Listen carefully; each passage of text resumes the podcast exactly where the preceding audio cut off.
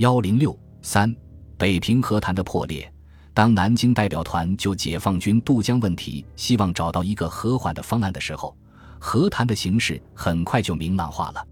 十三日一早，毛泽东就写信给周恩来，指明今日下午双方代表团应举行一次正式会议，十七日必须举行签字式，十八日以后，不论谈判成败，人民解放军必须渡江。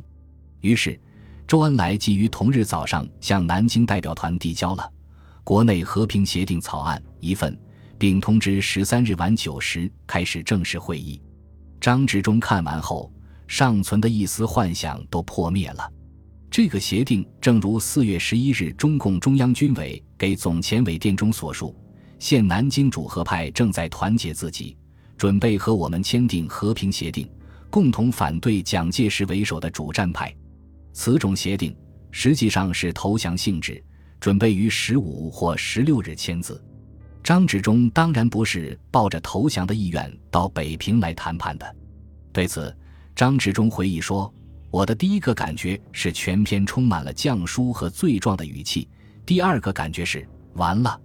何是不可能的？实在说，这个草案在国民党顽固分子看来，不啻是招降书、判决状，和他们那种划江而治。”平等的和平的主观幻想固然相差十万八千里，即就我想象中的条款来说，也实在觉得苛刻些。固然，和谈是以毛先生元月十四日所提的八项做基础，而且我事前也明知这次和谈成功的可能性太小，但是由于自己主观上对和平的痴心梦想所驱使，仍然期望奇迹一旦会出现。现在是完了。在我当时尚且认为苛刻些的条款，在国民党反动派又岂有接受的可能？南京政府代表团对草案很被动地、匆忙地进行了研究。尽管如此，当时南京代表团同仁大体愿意接受中共胜利的事实，不希望国民党继续做无谓的抵抗。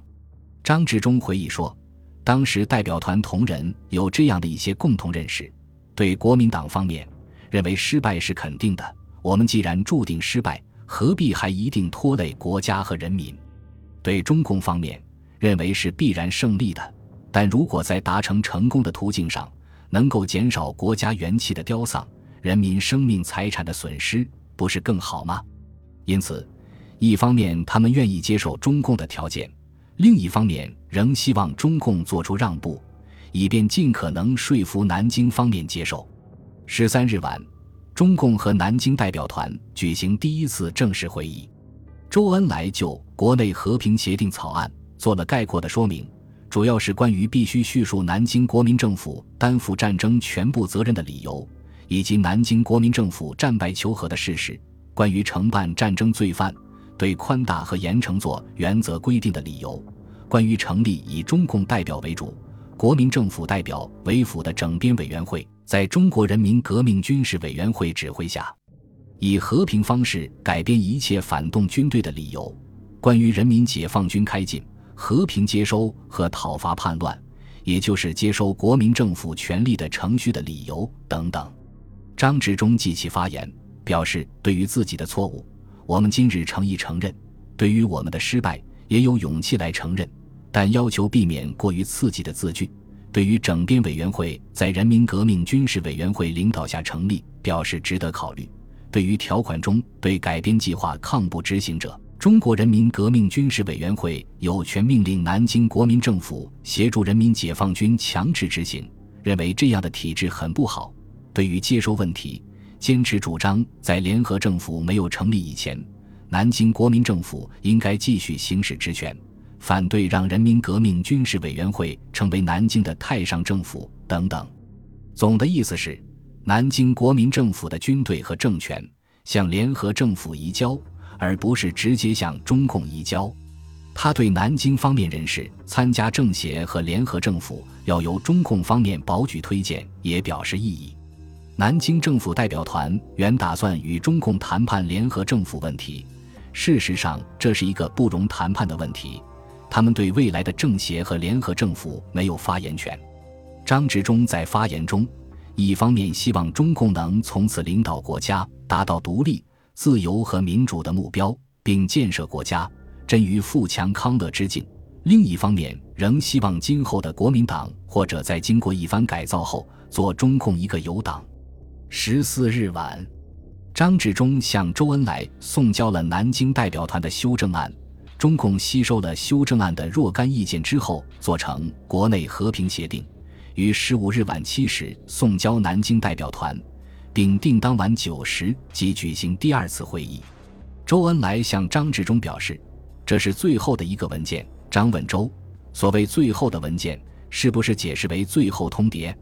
是不是只许我们说一个对或者不对？”周对这点表示是最后的态度。张说：“也好，干脆。”在当晚的会上，周恩来对协定做了说明，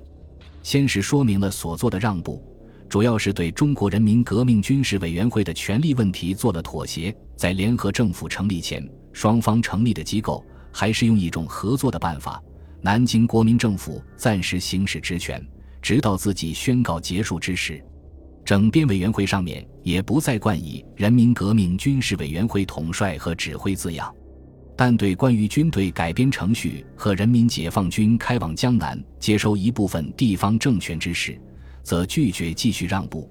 认为若让步就失掉了毛泽东主席所提八项条款的基本精神。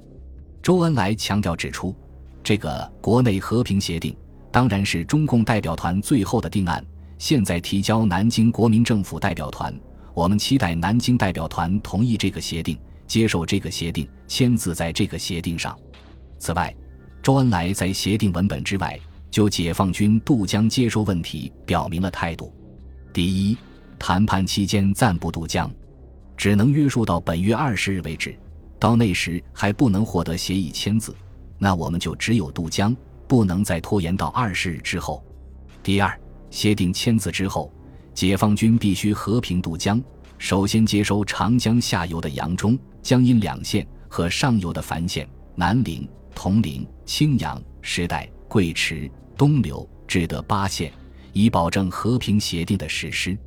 第三，其他地区等到整编委员会成立以后。这个会在协定签字后几天内成立。第四，为了讨平叛乱，解放军不能约束在上述十个县之内。第五，南京政府对于协定的回答，中共愿意等到二十日，希望李宗仁、何应钦与右任、居正、潼关贤五位到北平来参加签字。因为国内和平协定是最后通牒性质的，所以张治中只是简单的发表了他的意见和感想。不再做实质性的答辩，并声明明天即派人到南京请示，再行答复。最后，张治中发挥个人感想说：“国共两党等于兄弟一样，大哥管家管不好，让给弟弟管没有关系，便宜不出外。做大哥的人不但对于弟弟的能干有这个能耐来担当重责大任，表示敬重，表示高兴，而且要格外的帮助他，使他做得好，做得比哥哥好，表示我当不好。”你来当，希望你当得好，一定当得好。对此，张治中的发言遭到周恩来的严词反驳，认为国共不是兄弟之争，而是革命与反革命之争。当晚，南京代表团经研究，决定以国家元气、人民生命财产为重，接受国内和平协定，并决定于十六日派代表黄绍竑、顾问屈武带文件回南京去。劝告李宗仁、何应钦接受。当日，李宗仁、何应钦、白崇禧等召开了一个小型会议，听取黄的报告和审阅国内和平协定文件。黄绍竑回忆说：“他们听了我的报告和看了文件，大家都默然久之。”何应钦说：“这个重大文件要拿回行政院开会研究讨论才好答复，好在距离答复期限还有几天。”我看当场情形不妙，不但何应钦、白崇禧的神色不好，就是李宗仁也默默无言。据黄启汉回忆，则是在召集的桂系将领会议上，白崇禧一面听黄的讲话，一面翻阅黄带来的国内和平协定。他看完之后，怒气冲冲地对黄绍竑说：“亏难你，像这样的条件也带得回来。”他站起来向外走了，李宗仁则默不作声。